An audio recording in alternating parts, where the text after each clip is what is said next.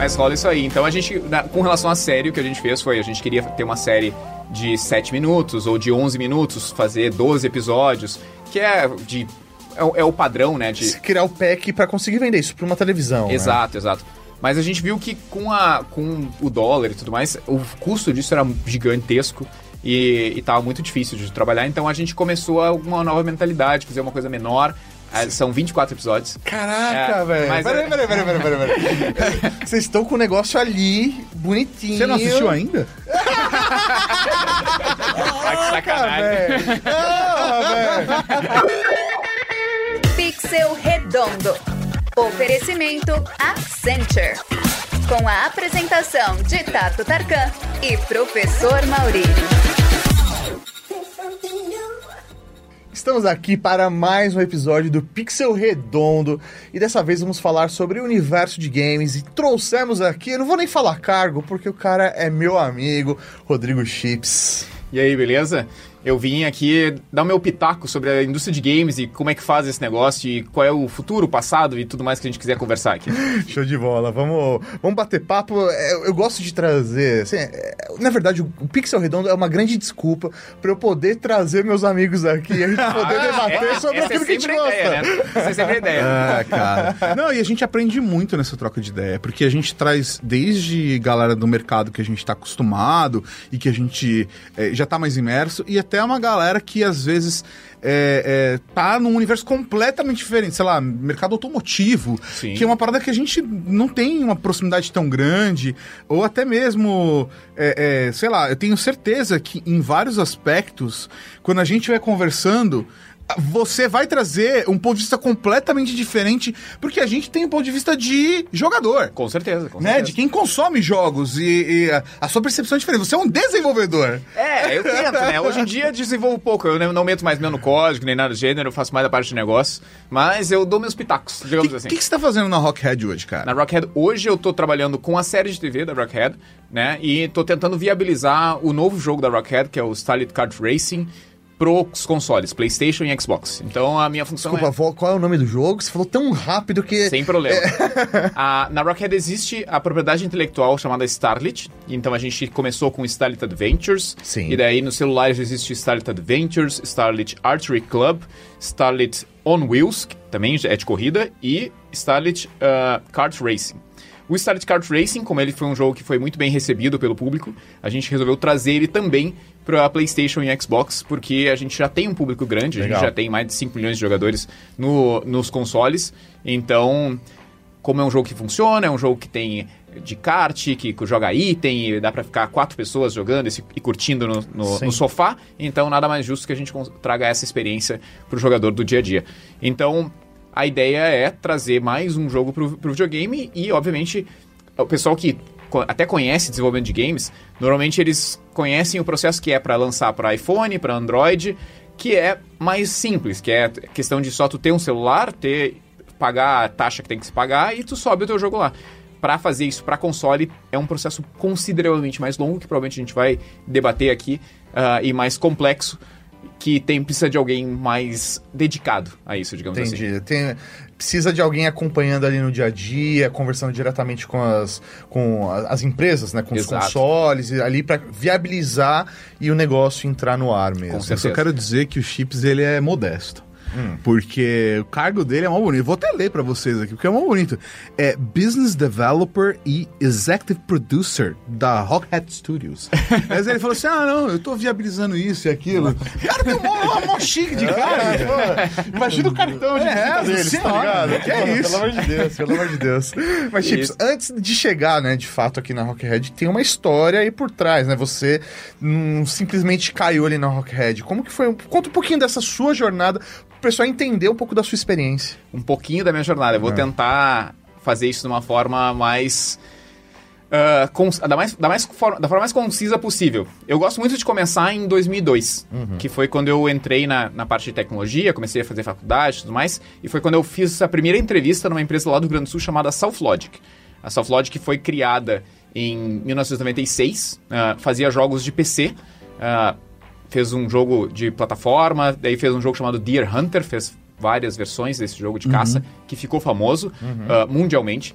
E daí, como era em Porto Alegre, e eu sou de Porto Alegre, então nada mais justo. E no Brasil, na- nos anos 2000, não tinham empresas de games assim a rodo. Deveria, se, se tivesse cinco, acho que era muito. Entendi. Assim, eh, estabelecidas.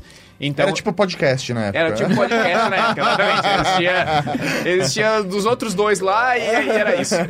Mas, ah, mas enfim, ah, eu tentei entrar nessa empresa, não deu certo. Eles disseram, ah, literalmente, cara, tu tem que estudar muito mais, tu tem que ser muito melhor pra tentar, tentar voltar pra cá, porque Caramba. com, com o que tu tem de conhecimento não tem condições. E eles tinham razão. É, então eu comecei a trabalhar com Palm e Pocket PC na época. Nossa! Sensacional. Porque era o que Caramba. existia, assim, entendam que em 2002 existia PC, E é isso. E é isso. E é, é, e é isso. Não Eu exi- tinha um HQX 2590. É, não, não- Ah, fantástica. é, não existia celular. Assim, os celulares que existiam. Eram só telefones? Só telefones, eles só serviam pra ligar e não, não existia colocar coisas ou tirar coisas de dentro do celular. Então, o que tinha mais possibilidade era, são esses sistemas, né? Então, eu trabalhei nesses, nessas empresas de sistemas ah, fazendo coisas pra. Na verdade, fazia controle. Da- dos caminhões da Vompar, por exemplo, que é tipo assim, Tá. o, cara, o cara chegava no bar lá com, ah, quantas coca tu quer, quantas você quer lá, daí ele tirava no palme, super moderno, e imprimia pro cara ter a nota dele lá. Então eu trabalhava com isso aí e trabalhei nessa parte de tecnologia durante um tempo. Ah, fui até helpdesk, coisas do gênero, esses trabalhos. Mas a sua formação foi pra isso ou não? Você aprendeu na raça? Não, não, minha formação, eu fiz ciência da computação. Ah, entendi, Ah, entendi. E depois, e- daí surgiu, em 2004, uma faculdade no Rio Grande do Sul, e surgiu aqui em São Paulo também, ah, uma faculdade de games, desenvolvimento de games. Lá no Rio Grande do Sul era focada mais em programação, Uhum. mas passava por tudo. E aqui na Embi Morumbi surgiu também desenvolvimento de games. Então eu entrei como primeiro aluno lá. Ah, acho que nós éramos 50, provavelmente, né, nessa primeira turma. Pô, passou 50, deve ter entrado de verdade um pouco menos, 40 Sim. e tantos. E, Saíram quantos, né? e em 2007 saiu o Chips. Cara, tipo, agora os formandos do curso de games. Exatamente. Rodrigo Chips! É, exatamente. Sério mesmo? Só saiu Sério mesmo, sério, sério mesmo. Na- o- a, a- a pessoa que saiu ah, lá, na- lá no fim ah, pra- se formou, que foi lá e pegou o canudo naquele. Fui eu. Ah, depois vieram outras pessoas. E nesse período, quando eu me formei, ah, surgiu ah, uma empresa lá no Rio Grande do Sul chamada Aquiles Sim. em, eh, em 2007. E daí eles mandaram um e-mail para essa faculdade dizendo assim: olha só, a gente tá buscando um estagiário e tudo mais, porque vocês têm uma faculdade. de- E daí a gente queria saber se vocês têm disponibilidade, de repente passar para os alunos e tal. Daí eu mandei um e-mail para eles assim: então, eu sou o formando dessa faculdade Aham. e, e tô à disposição se vocês quiserem me contratar e tudo mais. E eu assumi ah, na Aquiles no início dos tempos. Então ali é onde começa a jornada, assim, valendo, né? Mesmo tendo feito jogos antes, ah, onde eu realmente comecei como um profissional na indústria de games, ah, foi na Aquiles. E foi um- uma experiência incrível, assim, foi um ano... a- As coisas começaram a surgir, né? 2007 a gente ainda tá falando de jogos só de PC, né? Jogos em flash na, Sim. na, na web. E daí, ao mesmo tempo, surgiu uma ferramenta de jogos, porque na época, para vocês terem uma ideia, para fazer jogos em geral, tu precisava pagar por uma ferramenta de games, uma en- game engine que a gente chama, Aham. como a Unreal, que custava, acho que na época, em torno de 30 mil dólares ou alguma coisa assim, nessa faixa. Sim. E daí surgiu uma ferramenta chamada Unity, ah, que era um cinco maluco lá, lá no meio da Europa fazendo um negócio. E a gente começou a trabalhar com eles. E isso que iniciou esse movimento Aquiles, Unity, que muito tempo depois se tornou uma coisa referência da outra praticamente, no mundo inteiro. Ah, então, eu trabalhei durante um ano na Aquiles e foi quando começou a surgir os jogos de, ah, de games em 3D na web. Os primeiros jogos foram feitos dentro da Aquiles.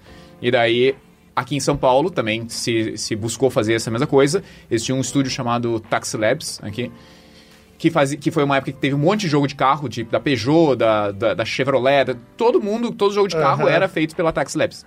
E daí Legal. a Globo disse, ah, vamos fazer um jogo também nesse perfil aí. E eu fui chamado para trabalhar na Taxi Labs, mas não deu certo. Eu nem fui pra entrevista porque a, eu, eu vim pra cá e vim pra fazer uma entrevista e o cara viajou e eu não consegui fazer entrevista com ele, e daí eu recebi um e-mail da Webcore dizendo, a gente recebeu aqui como indicação, assim, um, que tu entende esse negócio, tu tem como vir pra São Paulo? Eu disse, cara, eu tô em São Paulo, eu posso ir amanhã. Caraca, daí eu, eu- daí ele, o Chames apresentou o projeto da, do Surfinia, do jogo de surf, da, da novela Três Irmãs, e eu disse, cara, isso aqui é muito legal. Ah, tô com vocês. Olha, Bora eu- lá. Bora lá. E daí a gente montou um time na, na Webcore. Ah, foi o início da parte de games em 3D na Webcore. E foi aí que eu comecei a morar em São Paulo e viver aqui. E foi... Isso já, é- a gente tá falando de 2008. E, e no ano seguinte, ou no final de 2008, pro início de 2009, ah, teve a WWDC, que é- Sim. na época acontecia no início do ano. E foi quando surgiu o iPhone. O iPhone SDK, né? do é, iPhone. o SDK do iPhone. O iPhone já existia em 2007, mas, mas quando o Steve Jobs disse agora a gente vai abrir uma loja e vocês só podem começar a desenvolver para esse nosso apl- aplicati- aparelho. Que era um apare- aparelho diferente, uma coisa estranha, que, porque não era um telefone que funcionava como telefone, que, que era, tinha umas coisas que tocava na tela, uma coisa É muito um estranha. absurdo, Era uma, era uma coisa muito onde ele estranha. tirou essa ideia maluca? Exatamente. E existia uma coisa paralela que era que, era, que não ligava. Que, que- que era só pra ouvir música. É. E- pois era é. bem mais fininho. É, se chamava iPad, ah, iPod Touch. E, e daí a gente, eu e um cara de dentro da Webcore, disse assim, cara, aí tem uma oportunidade de negócio, vamos montar um estúdio. E daí a gente montou uma empresa de games e, e a gente virou vizinho de porta da Webcore. Então a gente basicamente prestava serviço pra Webcore Sim. a maior parte do tempo, mas também trabalhava com outras marcas e outras empresas. A gente fez um jogo pra. Naquele ano, em 2009, a gente fez um jogo pensando nas Olimpíadas de, de do- 2014, que ia ser no! Brasil.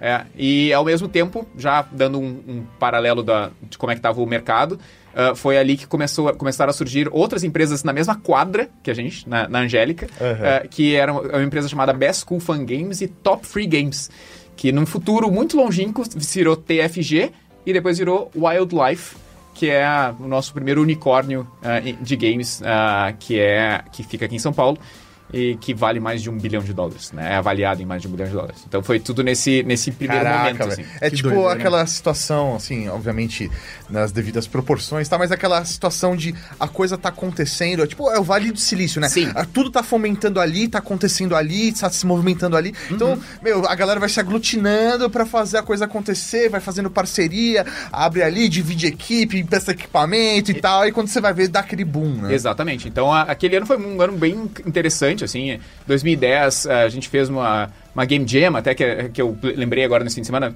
ah, que foi muito legal. O, o tema da Game Jam era um áudio de um coração batendo. E, e pode parecer besta que eu vou dizer, mas ah, é só uma Game Jam. Nessa Game Jam surgiu uma empresa chamada Bossa, ah, Bossa Studios. Ah, e você talvez conheça o principal jogo deles, que se chama Surgeon Simulator. Caramba! Foi dessa Game. Jam ah, que era tipo, ele abria o cara e tirava e colocava as coisas e tudo mais, inclusive o coração, os caras pensaram nisso aí e, e- e surgiu daí. Então são essas coisas, das pequenas fagulhas é, que acontecem. Daí, a partir daí, é, é deslanchar, né? Porque daí a, a empresa sempre teve situações assim de muito, muito serviço, a gente tentava fazer, ah, prestar serviço, a gente fechou parceria com empresas de fora, ah, fez jogos para fez o, o, o Bi- Biophilia da Bjork, por exemplo, Ah, o CD delas é, é interativo, então parte dele também foi feito dentro da, do, do nosso, do nosso estúdio.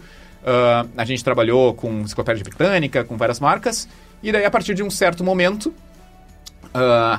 um, um cara. O Jovem Nerd disse que tinha uma empresa aqui em São Paulo que estava buscando pessoas para realidade aumentada. Um jovem uh, aleatório É, nerd um- também.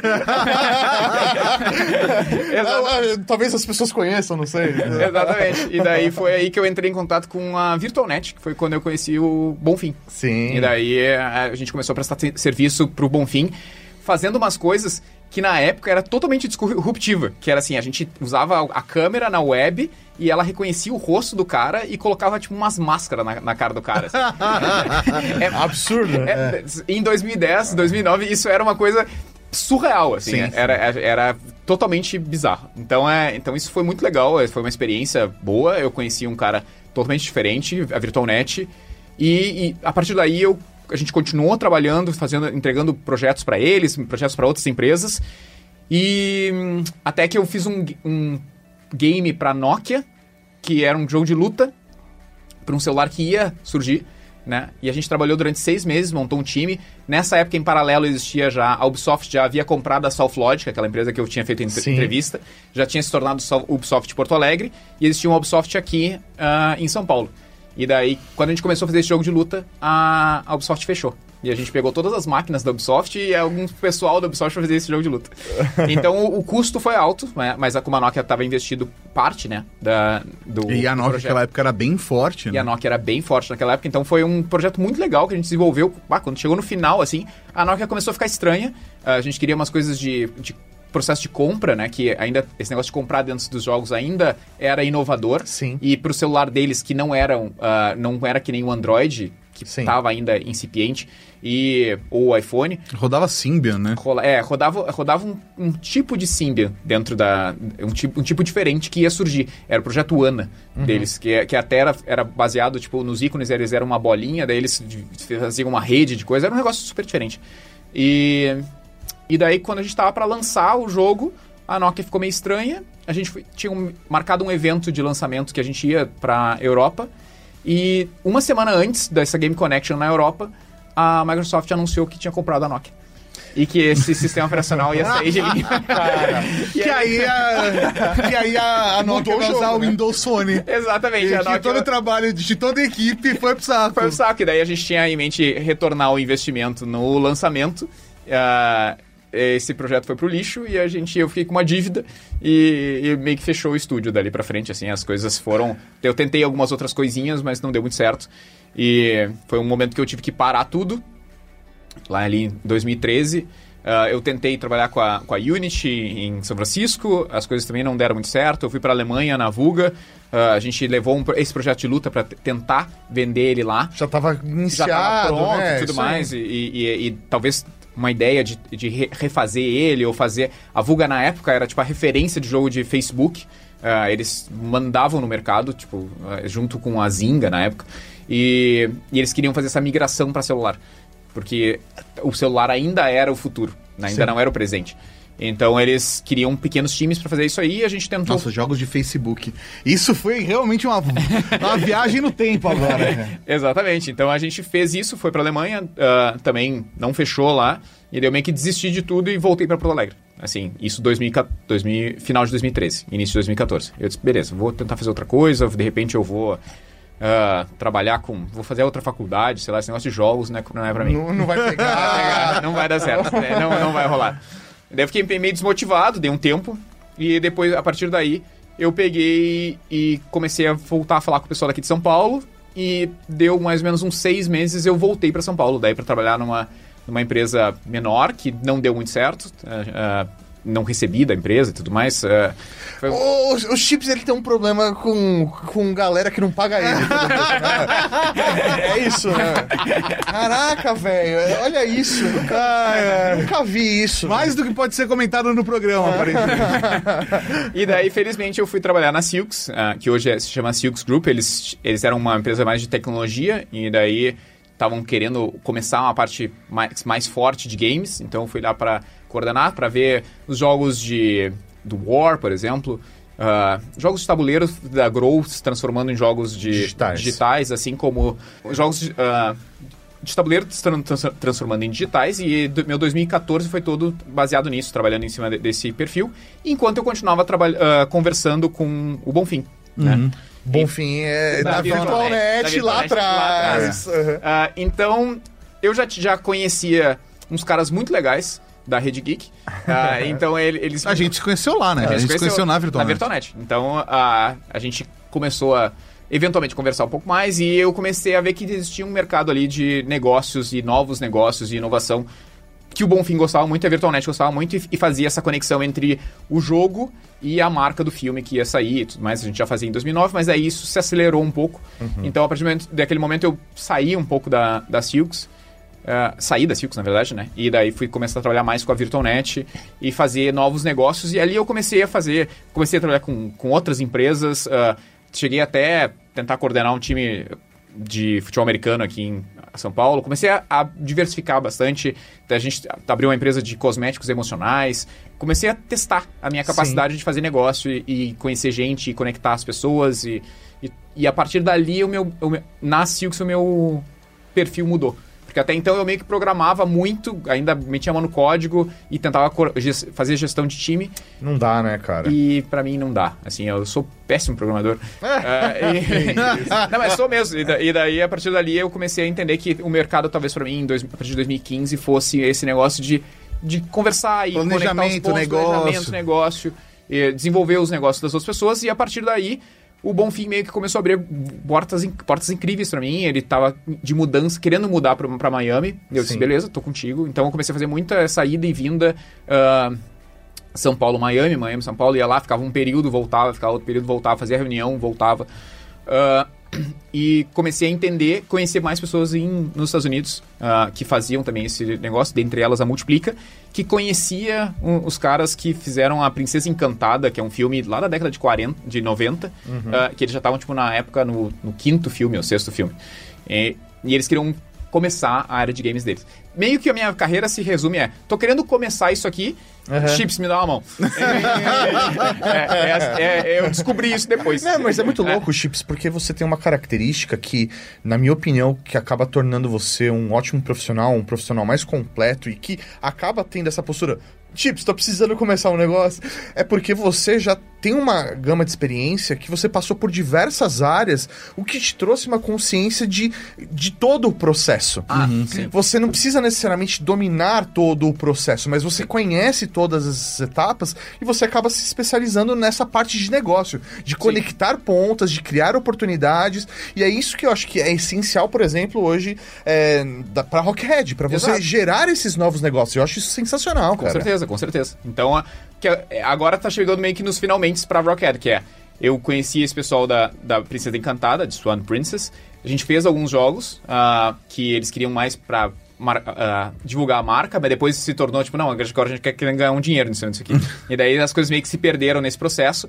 E nessa ideia de quero ganhar dinheiro, quero entender como é que isso funciona, eu fui, ah, eu fiz vários eventos ah, lá fora, South by Southwest, mais para tentar entender o mercado em geral, até fora, o mercado de cinema, mercado de séries de TV, animação, e fui fazer, fazer um período de imersão dentro da Crest, que é o estúdio que fez ah, O Cão e a Raposa também, da década de- que, que é da Disney. Sim. E o mesmo diretor continua sendo até hoje o mesmo cara. Caramba. E eles terceirizam a parte de animação com a Índia. E daí eu queria saber o que, que eles tinham de, de asset em 3D. Porque não é o negócio deles. O negócio deles é escrever roteiro e fazer dublagem e tudo mais, contratar o dublador. Mas a parte prática mesmo, eles não, eles não metem a mão na, na massa. E é a parte que eu entendo e que eu consigo enxergar o que, que funciona, o que, que não funciona, o que, que eles têm de modelo. Então eu fui pra lá pra tentar mostrar essa outra visão. Tipo assim, olha só, isso aqui que vocês estão fazendo pro filme, dá pra fazer pro jogo, entende? Tipo, você- a gente consegue usar esses mesmos modelos, essas mesmas estruturas, usando só movimentando a câmera no- nesse, nesse software aqui, e a gente consegue usar mesmo, o mesmos, mesmas coisas, entende? Então isso foi muito legal, e daí eu aprendi o processo do, de- da, da criação do filme.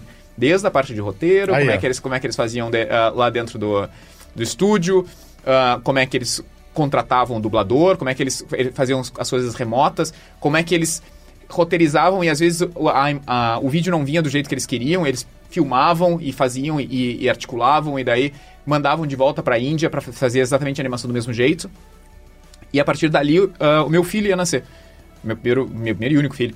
Então eu, eu tinha que voltar para Porto Alegre. Eu achei, que seria melhor estar em Porto Alegre, perto da família e tudo Sim, mais. faz sentido. E daí, quando eu fui pra Porto Alegre, eu conversei com o pessoal da Aquiles. Falei dizer, cara, tô voltando pra Porto Alegre. A gente versão em São Francisco, no evento em São Francisco.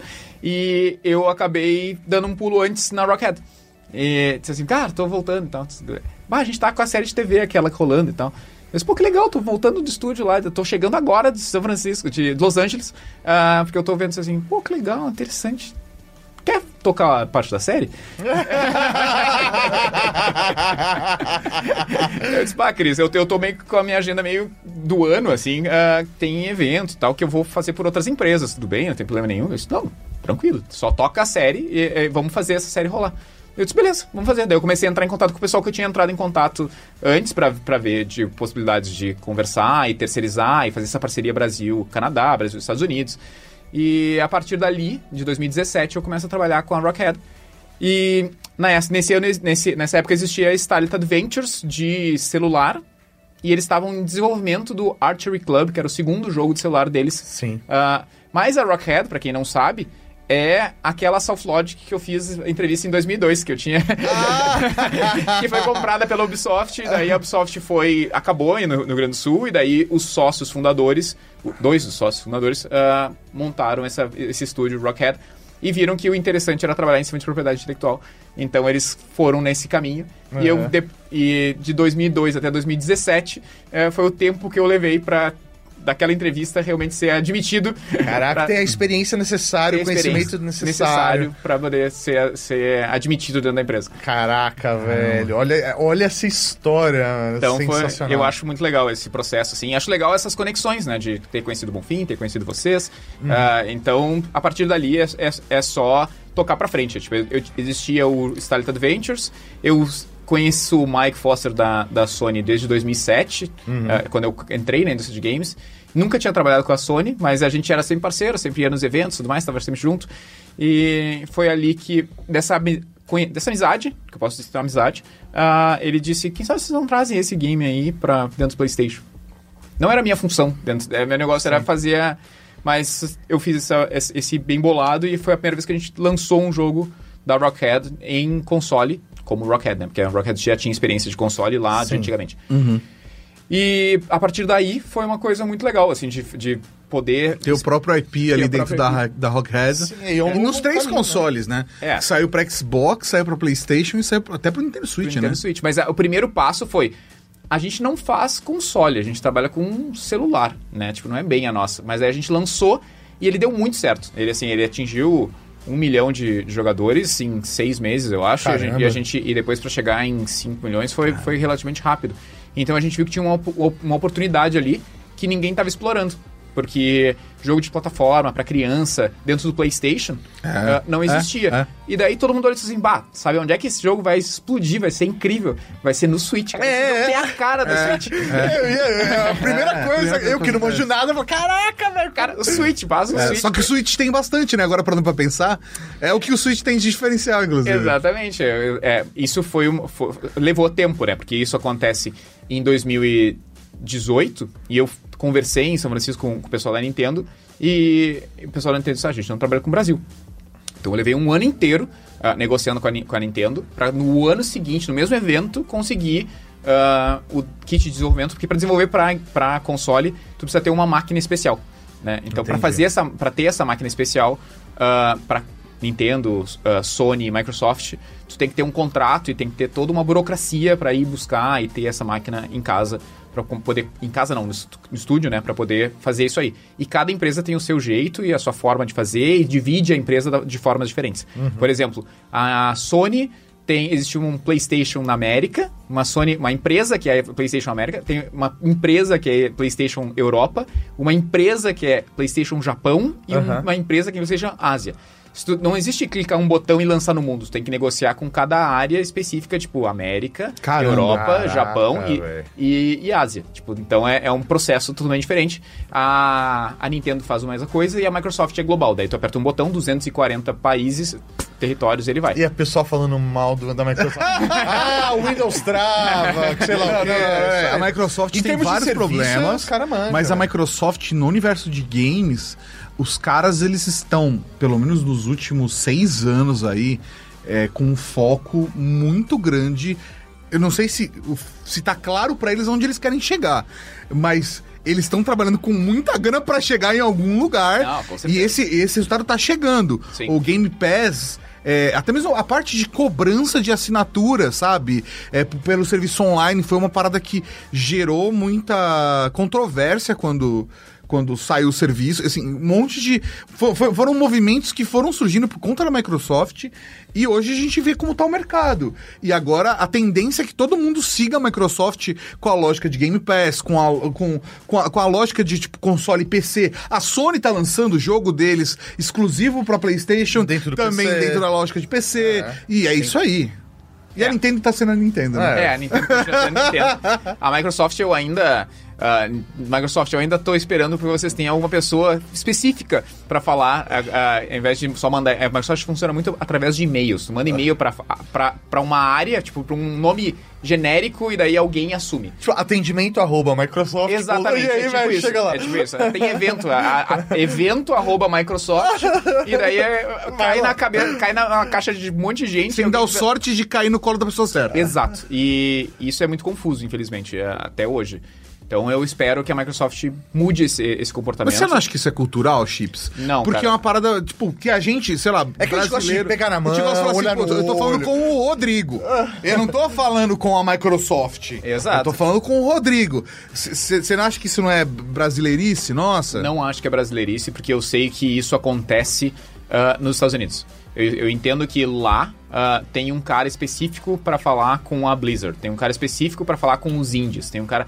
É esse cara aqui que tu fala. Eles só não se prestaram a fazer isso com a América Latina, entende? É- Ah, é, isso. entendi. Então falta alguém na América Latina que pega o chapéu e diz: Não, agora eu vou cuidar de vocês e vou fazer isso funcionar. Entendi. Ah, é, a, a Sony fez isso lá em 2007, com o Bruno e com o Mike. Ah, até com a Sarah um tempo, depois ela saiu. Mas ah, isso. e a Nintendo não tem ninguém de ninguém. Não tem nada aqui. Não, é, aqui é, tu- pra eles é um deserto. assim, tipo, não- então, pelo menos a Microsoft eu espero que, que- que tenha isso logo. Sim. Entende? Ah, eu acho que é necessário e faz bem pro ecossistema. Lógico, Ah. ainda mais considerando o mercado brasileiro, que, É. meu, é um mercado importante, né? Não é nem questão de mercado. Aí, aí tu, tá, ah, tu tá olhando na visão de gamer. Sim. Eu tô olhando na, na- na- na visão de desenvolvedor. O desenvolvedor brasileiro não faz o jogo pro brasileiro. Sim. Faz um jogo global. Então, quantos desenvolvedores tem aqui e quanto de receita esses caras podem gerar? Ah, hoje, eh, eu consigo te dizer que existe a Kiris, existe a DX, existe a Koku, existe, existe uma, um- uma, uma Flux, N empresas, existe um pool de empresas que são umas 30, 40 empresas, não só ah, no Brasil, como na América Latina, a gente pode falar de Ironhide na- no Uruguai, ah, que podem trazer receita global ah, com o que eles fazem, desde que tu cuide deles, entende? Ah, e eles têm que ter o esforço para fazer as coisas funcionarem. Eu acho que é muito errado isso, assim. Acho que tem exige um... É, é legal ter um carinho, entende? Sim. Que é alguém que, que cuide. Então, ah, enfim, só um rant meu. Mas, no fim das contas, o que aconteceu? A gente fez esse jogo de PlayStation, o Silent Adventures.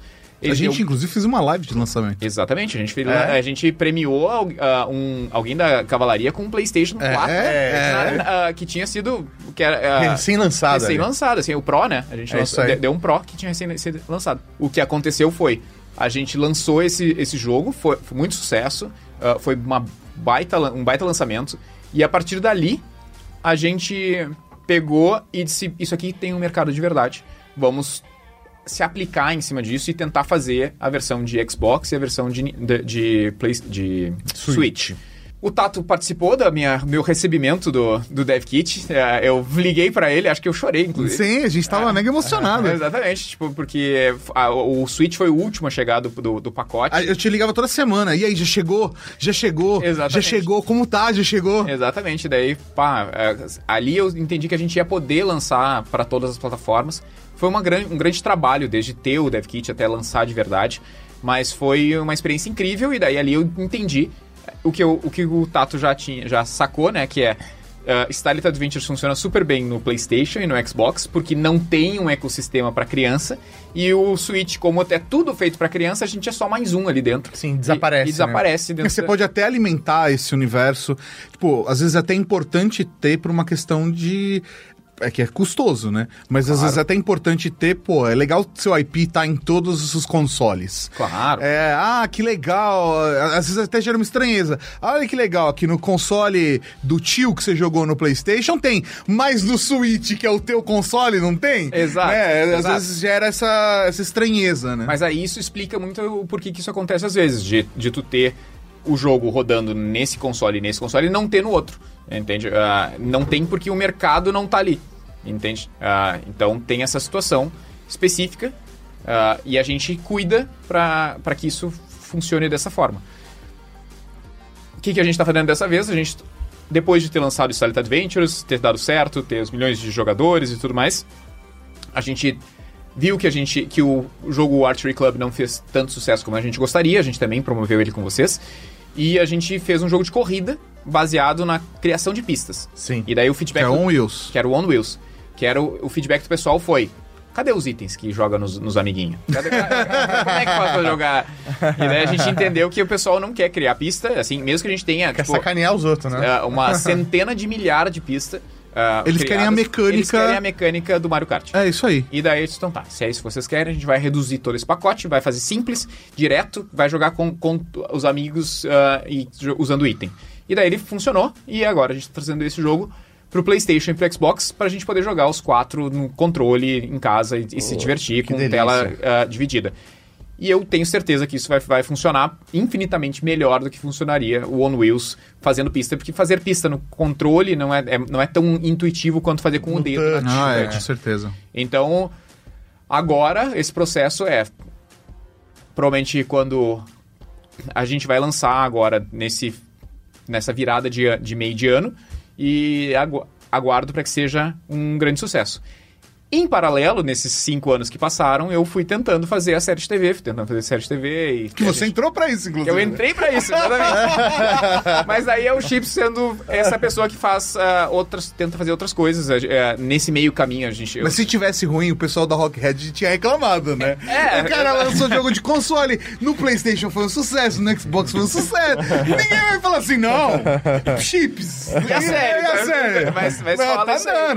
Mas rola isso aí. Então a gente, na- com relação à série, o que a gente fez foi, a gente queria ter uma série de 7 minutos ou de 11 minutos, fazer 12 episódios, que é de é, o- é o padrão, né, de Criar o pack pra conseguir vender isso pra uma televisão. né? Exato, exato. Mas a gente viu que com, a, com o dólar e tudo mais, o custo disso era gigantesco e, e tava muito difícil de trabalhar. Então a gente começou uma nova mentalidade, fazer uma coisa menor, fazer uma coisa mais acessível, mais rápida. E a gente está trabalhando nesse, né, nesse viés para, se tudo der certo, até o final do ano a gente ter isso lançado. A gente já tem os episódios ah, feitos.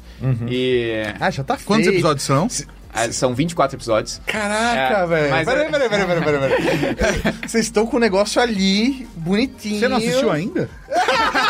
Ah, que sacanagem. velho. Ah, velho. Ele já, eu achei que tava, sei lá, num momento, ah, a gente tem roteiro, fizemos um piloto, estamos tentando, alguém vai financiar isso. Não, tá pronto, você tá tentando vender isso pra alguma produtora, Pra alguma- pra um canal, publica- ou, ah, sei lá, ou- uma Netflix ou uma Globo, sei lá. exato, exato. A gente está conversando ainda com esses canais e vendo o que, que faz sentido ah, no formato que a gente gerou para que entre bem dentro da, da- do canal. E às vezes eles querem ter uma mão criativa no meio do caminho, então a Sim. gente ah, abre para essa possibilidade. A gente, inclusive no processo entre 2017 e agora 2022, a gente até tentou um piloto realmente em 3D, super bonito mais, que a gente teve nosso dublador Dodo aqui. É verdade, eu fiz voz, eu fiz voz. fez voz em português e a Thaís fez, a, fez, a- fez voz de Boy Kick e a gente tinha uma versão em inglês também, com dubladores americanos, nesse modelo que se, que se, usava na, que se usa na Crest Sim. até hoje.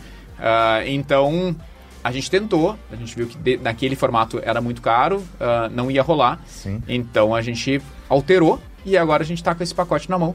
Ah, eu tô batendo, agora tô batendo de porta em porta, vendo aonde que a gente vai fazer isso funcionar. Já tem algumas coisas encaminhadas. Sim. Ah, eu acho, acredito, por isso que eu disse, eu tenho uma quase certeza que até o final do ano a gente deve anunciar o lançamento e já dizendo data tal Pô, tem no que- seu VOD, no seu streaming favorito. Sensacional, sensacional.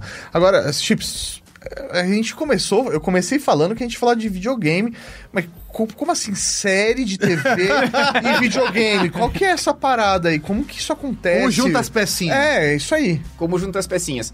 No fim das contas, a meu ver, ah, entretenimento é tudo a mesma coisa. Esse- eu, eu vejo pelo menos com esses olhos. Pode- eu posso estar falando uma grande bobagem e, e, e tá tudo bem. Mas eu acho, Mas- que, eu acho que as grandes empresas pensam do mesmo jeito. Eu acho que, tipo, Nintendo vê entretenimento da mesma forma.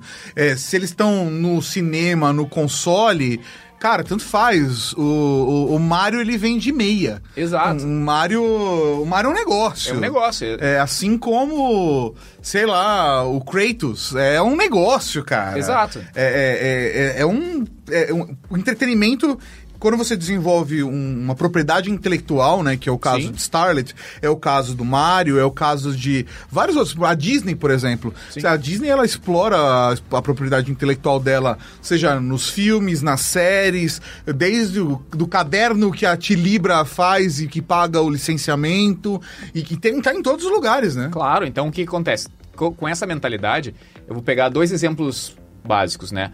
Ah, o Witcher, né, que não começou nos games, começou com um escritor livros, né? em livro. Daí um dos caras da, da CD Projekt, CD Projekt Red ah, gostava muito e pediu pro, pro, pro escritor que e daí o cara disse, não, tudo bem, pode usar, sem problema nenhum pra fazer o, o jogo, e o jogo se tornou... É porque não dá tornou Witcher! Se tornou Witcher, né?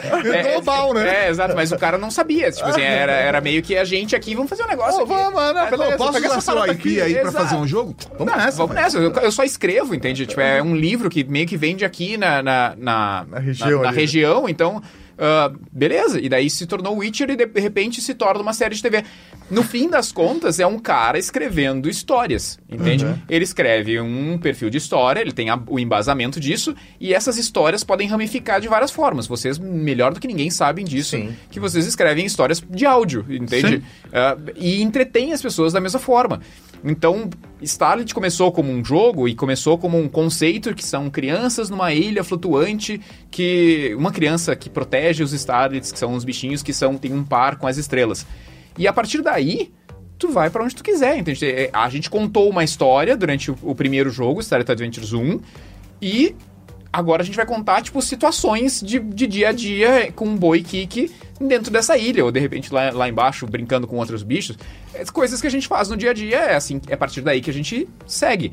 Não, nada impede de fazer um filme com relação a isso, nada impede de aquela trilha sonora que tem como base de Starlet Adventures ah, seguir como uma trilha de fato, de ter CD de, de música daquilo ali, entende? Uhum. Baseado na série, assim como o Cavaleiro Zodíaco tinha, que tinha, sei lá, acho que nem sei se era Sandy, sei lá quem cantava. Tinha, tinha, é, Cavaleiros do Zodíaco, lutadores com poder astral. Exato! É, se o poder é demoníaco, a, a sua luta é mortal. É, É, é, é, era isso mesmo, Se o era poder é demoníaco. é, é, É, então é fatal. É, não, Vou- vou con- pesado. Vou, vou contar pra vocês uma coisa. Se vocês saírem desse programa agora e forem assistir o Quarentenados, inclusive a gente conta essa história de como eu comprei o CD do Cavaleiro dos Zodíacos em, em duas vezes. Negociando ca- com, com o vendedor, lojista. com o lojista. Eu nem tinha idade pra fazer isso, mas eu paguei, em dinheiro em, em duas vezes. Essa história é muito boa. Eu, eu vou pedir pra produção colocar o link pra essa Coloca história o card, aqui. é, coloca o link. Exatamente, Muito bom, tá lá no Quarentenados. Então, é, tá aí o Cavaleiro do Zodíaco pra ti. Então, nada impede que a gente, que, a- que a parceria que a gente tem com o estúdio que faz todo, toda a parte de áudio da série, ah, não tem uma trilha paralela que vai ter... a- aliás, já vou até abrir pra vocês. A trilha sonora do, do Starlet Kart Racing de console foi toda feita especialmente pra ele e é animal, assim, tipo, dá pra fazer um CD tranquilamente, ah, assim como tu tem de Chrono Trigger, como tu tem de Legend of Sim. Zelda, o Legend of Zelda ah, Skyward Sword vem com, com um CD junto de música, tipo, de toda a trilha sonora. Então, ah, tá- é entretenimento, cara, tipo, a gente tá... tá É que eu sou velho, só veio Full Throttle na minha cabeça. que seja, que seja. Aqui, que tem Gone Jackals também, né? É, isso, cara. Exatamente. Então a gente tem os quadrinhos de Starlit Adventures, que dá pra baixar lá em português, espanhol, inglês e chinês. ah, que é historinha pra contar pra, pro teu filho. A gente pode, pode jogar o jogo, agora tu vai poder assistir a, a série de TV e também vai ter Ouvir essa trilha música. sonora. Então você Me cria fala- um, um ecossistema, é isso, que um alimenta o outro. Então, putz, o videogame alimenta pra ler o quadrinho, que vai chamar pra ouvir a música, que vai ver a série. Então você começa a criar um ecossistema pra retroalimentar vocês mesmos. né? Exato. É, E como que tá a questão do mercado?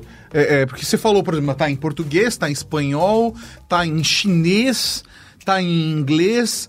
É, é, é, Starlet, tipo, é da mesma forma consumido globalmente, é, sei lá, ou, ou tem algum mercado que, sei lá, o jogo é mais forte, tal jogo é mais forte ali, tal jogo é mais forte aqui. Como que o jogo está sendo percebido globalmente? Quais são os mercados mais, mais importantes? se eu não me engano, se eu Starlit Adventures em especial, ele funciona muito bem, assim, é, fundamentalmente nos Estados Unidos, assim, de, de número de jogadores, né? Na China nem se fala, porque eles são muitos, então a- acho que até eles roubam, né? dá pra dizer que já é roubar no jogo, né? Porque eles são um bilhão de pessoas, Sim. se 1% resolver jogar é muita gente. Mas normalmente a gente exclui a, Chi- a- a China de- dessa matemática, é, só por uma E questão pensa de- num mercado separado, é de, uma outra de- de realidade. justiça, né? Ah, e Estados Unidos, Arábia Saudita, a gente tem uma base muito grande de jogadores. Que legal. É. ah, eu nunca pensei nisso até esse exato instante, mas pode ser que Bo usa, tipo, um- um- uma espécie de um capuzinho e tudo mais, sei lá, de repente existe uma identificação. Culturalmente, eles se identifiquem. Existe uma, existe uma identificação e ele não tem uma, ele não é, tipo, que nem eu que sou pálido aqui, como vocês podem ver, ah, ele tem um tom mais...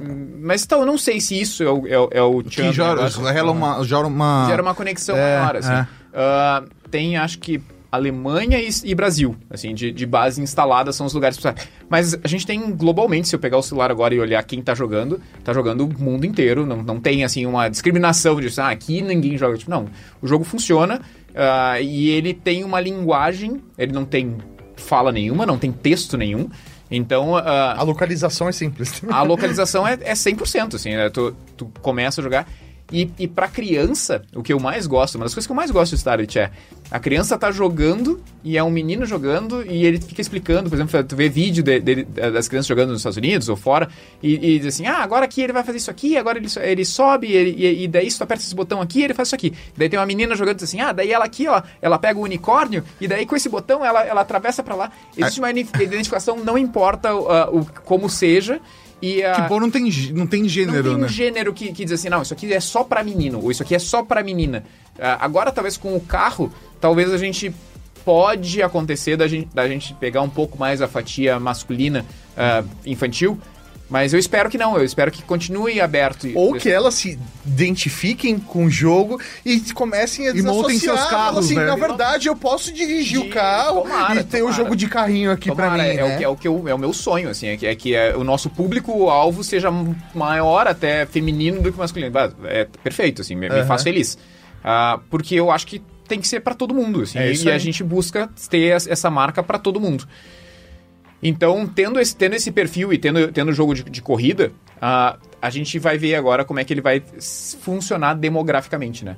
E o mesmo vale para série de TV, o mesmo vale para tudo que a gente produz. Inclusive, as crianças mandam, mandam mensagem no Instagram, nas redes sociais, perguntando assim: mas ele é menino ou ele é menina?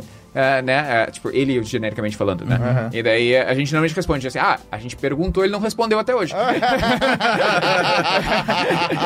Ah, e a gente normalmente usa Bo, né? Que é o nome do personagem principal. E a gente sempre usa. Eu uso quando se escreve o roteiro, diz assim, ah, Bo pratica essa ação, Bo faz isso. Sem Bo... identificar o é, gênero. Sem identificar até no texto, assim. Então tem esse cuidado pra não le- levar pra um lado ou pro outro.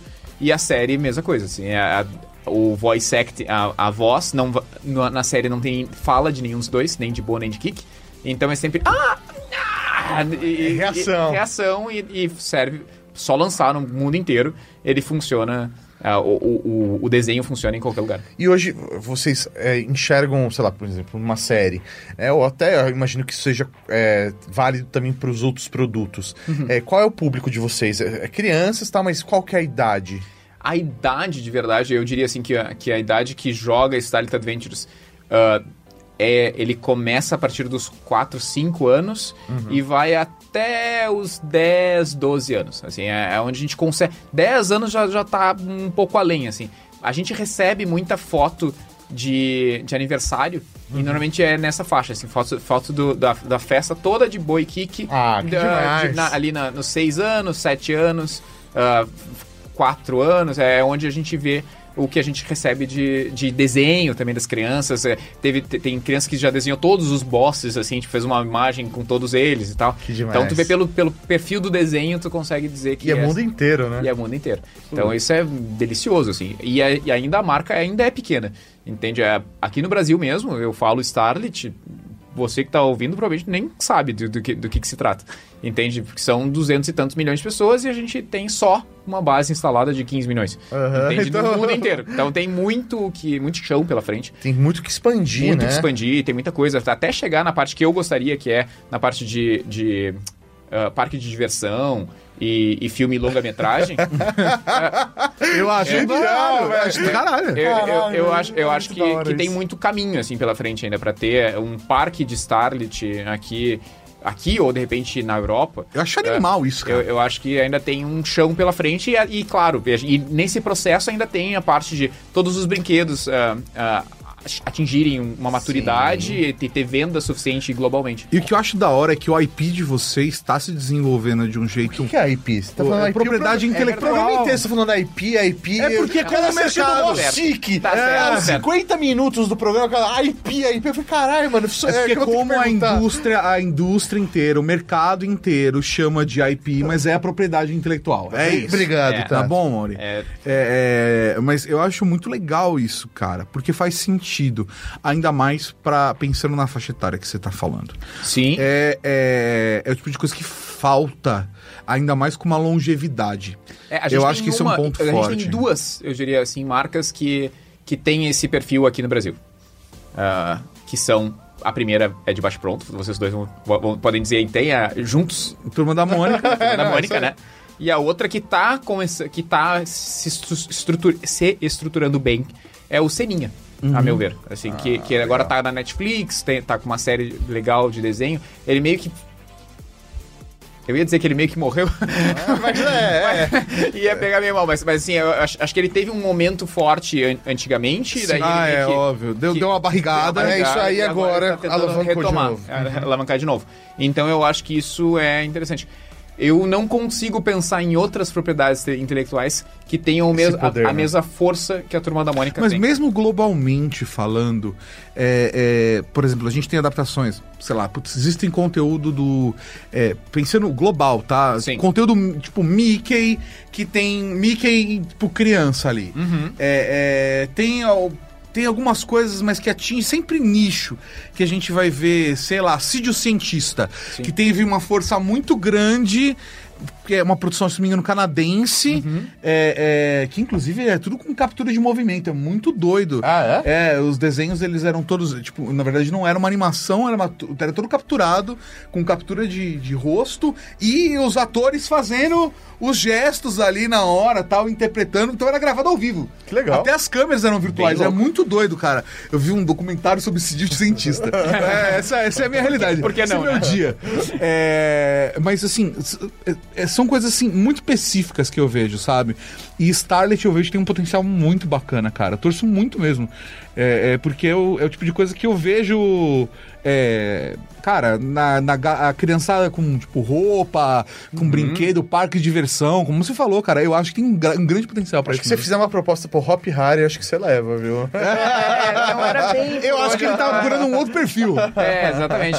E fora que a gente não tem situações ah, que, sa- que partem dos games, né? A, ma- a maioria dos, dos exemplos que a gente tem partiu do desenho, ou partiu do livro, ou partiu do filme, ah, mas dos games surgiu. Angry Birds é o nosso, assim, é o, é o que a É. gente tem de referência. É.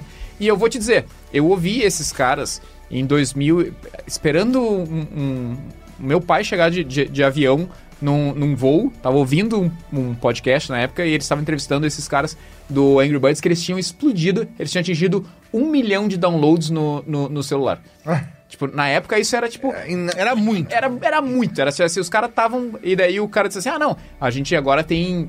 o- com, essa, com essa notoriedade que a gente tem, o nosso intuito daqui pra frente é. ah, lançar um filme, né? eh, Lançar a série. ah, esse filme, inclusive, está em produção, em parceria com um estúdio famoso. Até não vai ser do Angry Birds, vai ser sobre outros pássaros, mas a gente vai fazer uma participação. E depois a gente vai fazer a parte de roupas e brinquedos. E depois, no, ah, no fim, a gente vai fazer uma parceria com um parque temático e tudo mais.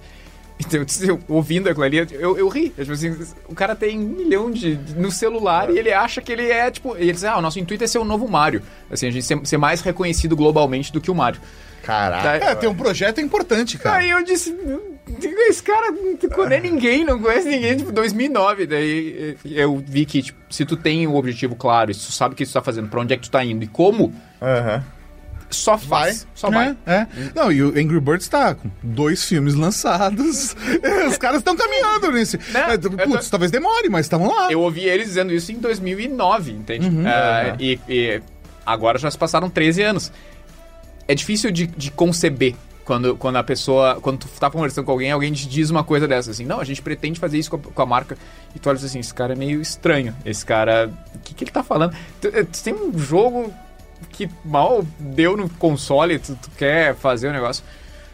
Cara, é tão difícil ah, pensar o jogo, quanto é difícil pensar a série de TV, quanto o parque temático. É, É. só te estruturar e, e ver como isso funciona. E, e- e me diz uma coisa, sei lá, muitos dos brinquedos dos anos 80 e 90 foram alimentados por conta dos desenhos. Com né? certeza. Por conta das animações. A gente E viveu isso. Por causa do Gugu. é Ah, verdade. porque é tem a barraca É. do Gugu, Exato. vai e vem do É Gugu. é. É tudo do Gugu, velho. É, é, é, é, mas tirando uh, o aspecto Gugu. globalmente, Globalmente. tirando, tirando o Gugu, é, globalmente a gente tem Tinha o Guguzinho, você lembra do história de quadrinho do Gugu também? Tinha o Guguzinho, velho. Era Era da. Vou embora, gente. é, tinha o Guguzinho. né? Assim como o Seninho. É, é, assim como a Xuxinha também, não sei se É, é. Tinha exato. Xuxinha e Xuxucão. É, é, tinham vários desses. Mas, é, verdade, verdade. É que ela tinha desistido do, do dengue e da. Lembra? Tinha- É, tinha isso os aí, mano. mascotes. Tinha um bicho, né, mano? É, era Era dengue. dengue, Era. que mata pessoas. É muito Brasil né, isso, né, cara? É muito Brasil isso. Mas. Peste e o dengue. É, É, isso aí, é. cara. Era- Qual que é o sentido É muito? Brasil, né? Isso explica muito a, A gente. Xuxa, né, Xuxa e os, e os quatro cavaleiros do Apocalipse. Exato, isso que eu pensei. Meu Deus do céu. Que, ideia errada, que ideia errada. cara. Que ideia errada. Mas é, é muito dessa lógica, por exemplo, do desenho. Às vezes o desenho era feito. Ele, ele não precisa ter uma margem de lucro gigantesca. Ele era feito para desenvolver e reforçar a propriedade intelectual Claro. para o brinquedo vender. Isso aconteceu com Tartarugas Ninjas, isso aconteceu com He-Man. He-Man era uma linha de brinquedos, falou assim, para esse brinquedo existir, a gente precisa criar um projeto que é o do He-Man. É, é, É, é, é, acho que era um brinquedo até que tinha flopado, se não me engano. É. Acho que era um. Acho que era um De é, lutador, não era? Não, era acho do que era um- Conan. é, do Conan. Do Conan, é, é, eles fizeram um bet e que, que não rolou, Isso e daí, tipo, cara, vamos fazer uma coisa pra vender. Tem um documentário na Netflix, inclusive, É, sobre exato. todos esses cases. Exato. É, mas, putz, ele tem vários casos desse de associação de tipo, brinquedo e, obviamente, o desenho animado. No caso da animação de vocês, tem uma relação direta com o jogo também. A ideia de colocar a animação é para reforçar A a, propriedade intelectual globalmente. Com certeza. Porque você vai. Putz, se, se no mundo inteiro estiverem assistindo o desenho, Sim. crianças do mundo inteiro vão querer jogar Starlet. Não só isso, é, até o pitch de venda é. Quando que tu vai lançar um desenho que tu já tem a base de fãs que tu vai simplesmente empurrar do videogame pra TV? Entende? Ou do. Você vai pegar esses milhões aqui e, E- vai falar: olha, agora dá pra Agora você tá- assistir. Exato, tu pode. e Tá a- pronto. e a gente tem uma vantagem do que em cima do pessoal da década de, de, de 80, 90 e início dos anos 2000, que é. Vai lançar o, o- o desenho, a gente pode atualizar o jogo e dizer, agora também na TV, no canal tal. Entende? É, Tá, pode, pode, pode constar dentro do jogo essa informação, entende? Assista aqui. No celular nem se fala. No celular, tu pode fazer to- Instantâneo. tocar o, o desenho dentro do, do jogo, entende? É, linka aqui, pá, o cara assiste. Então, por que que tu não vai querer ter essa marca atrelada ao teu canal? Porque eu posso ah, mover do, do time de game, da, dos games pra dentro do, do VOD, do, do streaming, entende? Tipo, se fechou lá com a Amazon, se fechou com a HBO, seja lá o que for, cara, eu posso, eu posso pegar esse jogador e linkar ele direto na loja de vocês, entende? Ah, e o cara já loga como se fosse o Netflix, entende? Não, o Netflix tá fazendo isso com o Netflix, O Netflix, Games, o né? Netflix faz o ca- caminho contrário. Tu tá no Netflix e daí tu instala o jogo através do Netflix. Eu tô, eu tenho Mas um mesmo, mesmo jogo. que você instale, digamos que você vá na loja Aham. e você busque o jogo, seja na App Store ou na Play Store, e você busca o jogo, na hora que você abre o jogo, ele abre o aplicativo do Netflix pra logar e volta. Exato, mas a- imagina a opção de fazer isso aí ah, sem ter essa, essa conexão necessária com o Netflix de poder baixar o jogo e daí o jogo te joga pra dentro do Netflix. o Pra jogo você Netflix assistir, pra você é. assistir. Eu disse, Pô, que legal, entende? Ou até fechar uma parceria de de repente rodar, ah, contar como uma- um view do Netflix, Sim. mas rolando dentro do jogo. Entende? Netflix ganha igual e a gente continua dentro dessa parceria.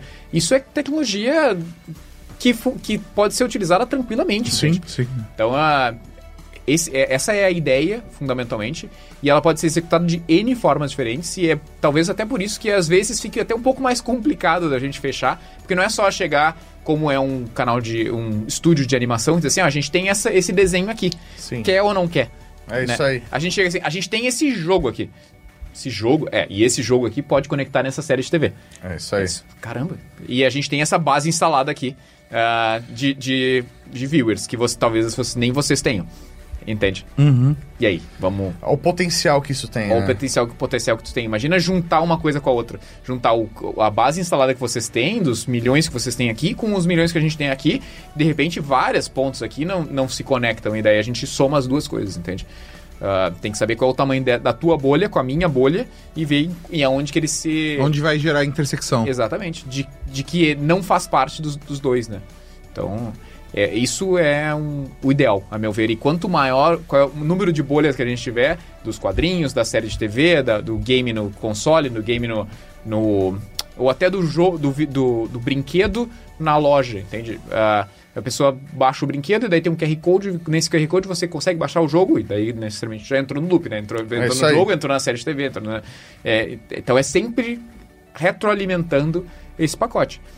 O, o brinquedo, no final das contas, é o último dessa, dessa primeira linha, assim, né? Porque a gente não. não Aquele offline, né? É, porque ele é offline. e ele tem É a experiência mais offline possível. custo- Exatamente, ele tem o custo de, de estoque. Que É, uma- isso que é uma, aí. que é uma- Estoque é logística. É, é que eu, eu acho horrível, assim. Ah, não dá pra fazer o brinquedo on demand, entende? Tipo assim, a sob demanda, que é ah, a criança pegou o jogo, comprou o brinquedo no, no- ali e recebeu em casa, entende? E o, o brinquedo foi produzido no processo, entende? Tipo, não dá.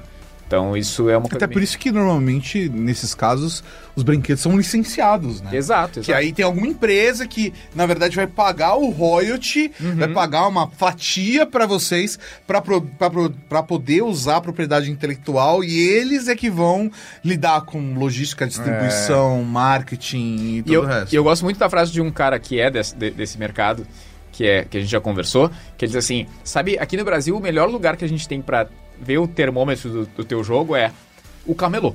A partir do momento que, o- que, que o teu jogo ti- tiver alguma coisa que seja pintado lá e esteja Starlit, a gente conversa. que daí eu já sei que existe uma demanda lá que, que- que alguém. Caramba! Exatamente. Faz todo Genial. sentido, faz todo sentido. Exatamente. cara. Enquanto não tiver lá, não vale a pena a gente começar, entende? Porque, porque não, significa que não existe uma demanda, não existe pessoal pedindo por isso aqui. Uhum. Entende? Ah, porque o cara do camelô vai dar um jeito. Se, se, se Ele to- dá os se- seus pulos, Se né? todo dia alguém chega lá pedir um negócio do Starlet, Ah, ele, pega vai um boneco da Mônica, pinta de Exa- de e venda. e, e, e põe, e imprime o negócio e, e, clipa o negócio e é Starlit, ponto. E eu tô te dizendo que é Starlit, pega aí. Aham. Entende? Ah, enquanto ele não fizer esse movimento, não, não tem o que fazer. E a gente tem um- exemplos maravilhosos né, no, no camelô aqui de. Ah, é. De- De- desde música, funk, sertanejo a lançamento de Tropa de Elite, cara. Exato, Ah, é. exato. É isso Então, aí. É, kit pacote Avengers com bonecos da Marvel e DC tudo junto. Exato, exatamente. É genial é isso, genial cara. isso aí. Então é bem isso, assim, se eles conseguem fazer, eles são nossa referência. Maravilha. Cara, esse papo, assim, é, é- é sempre uma delícia receber você pra conversar, Chips. Eu adoro estar aqui, sabe que eu não tenho limite, né? Eu, te- eu tento, eu tento me conter aqui pra não ficar falando infinitamente. Ó, eu espero você na terceira temporada do Pixel Redondo pra termos atualizações Pô, pelo da amor série de, Deus, televisão, do parque e dos brinquedos. Com certeza. Sensacional. Eu quero ir na, na inauguração do parque. Ah, é? Ah, com certeza. Ah, é, com, com um bonezinho. É, conte comigo, É, pelo amor de tudo. Deus. Com certeza, com certeza. Chips, é um prazer ter você aqui. Prazer é cara. todo meu. Sempre É. que possível, você sabe, as portas estão abertas. Ah, vocês são incríveis sempre eu espero que o pessoal tenha curtido o papo e, e espero que vocês joguem muito Starlet Kart Racing no, no videogame. Eu vi que tem o, o play ali embaixo. Ah, tá na mão pra fazer a gente jogar e fazer umas partidas aí. Com certeza, com certeza. E os jogos estão disponíveis em todas as plataformas. Só procurar, graça. só procurar Starlet. É só procurar Starlit, é, é Star, é S-T-A-R e L-I-T. Sensacional. Mas se colocar Starlight e tudo mais, Ele aparece, ele aparece. Muito a gente bom. toma esse cuidado. Pra qualquer coisa a gente resolve. Maravilha. E semana que vem, mais um episódio do Pixel Redondo. Um beijo no coração e até a próxima.